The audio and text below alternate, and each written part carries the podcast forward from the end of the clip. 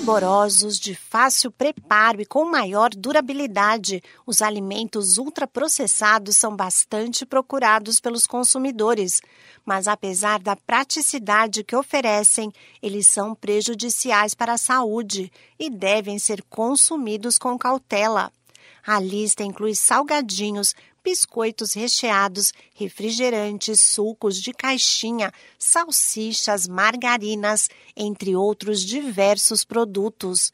Para identificar, é necessário olhar no verso da embalagem quais as substâncias químicas presentes na composição.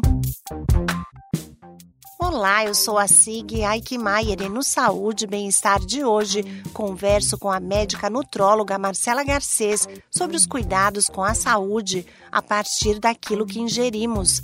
Ela explica por que os alimentos ultraprocessados devem ser evitados porque esta é a classe de alimentos industrializados essencialmente que trazem uma alta densidade calórica e geralmente baixa concentração de nutrientes. Mesmo que sejam enriquecidos, esses alimentos são aqueles que nós, ao observarmos a embalagem do mesmo, não sabemos o que deu cor, o que dá sabor, o que dá textura e o que compõe esses alimentos. Normalmente, quando olhamos a lista de ingredientes que fica na parte posterior da embalagem, nós encontramos lá uma grande quantidade de ingredientes como aditivos químicos, saborizantes, conservantes, corantes, para é, que deem cor, textura e palatabilidade a este alimento. Normalmente eles são compostos de açúcares e carboidratos em grande concentração, gorduras não tão saudáveis e tem uma baixa concentração de minerais, de vitaminas, antioxidantes que encontramos normalmente nos alimentos in natura.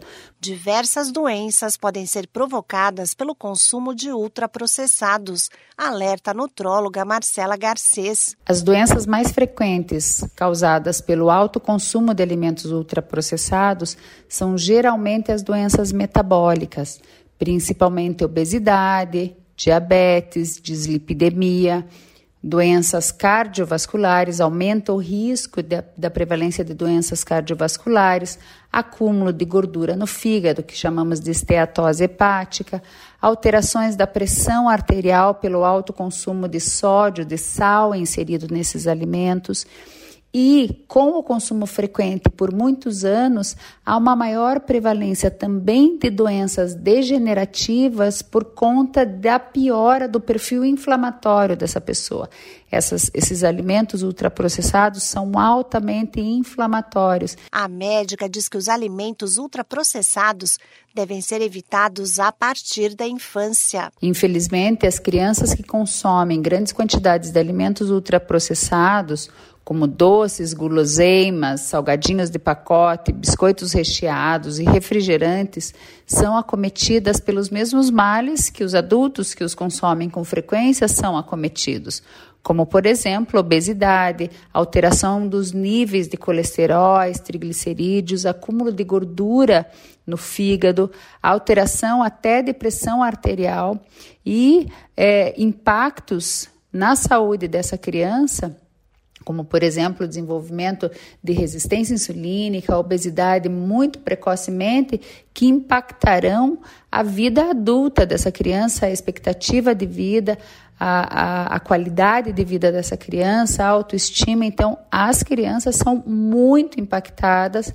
pelo consumo excessivo de alimentos ultraprocessados. Os alimentos ultraprocessados representam entre 25% e 50% da dieta média dos brasileiros e pesquisas indicam que a procura por esses produtos aumentou durante a pandemia. Esse podcast é uma produção da Rádio 2.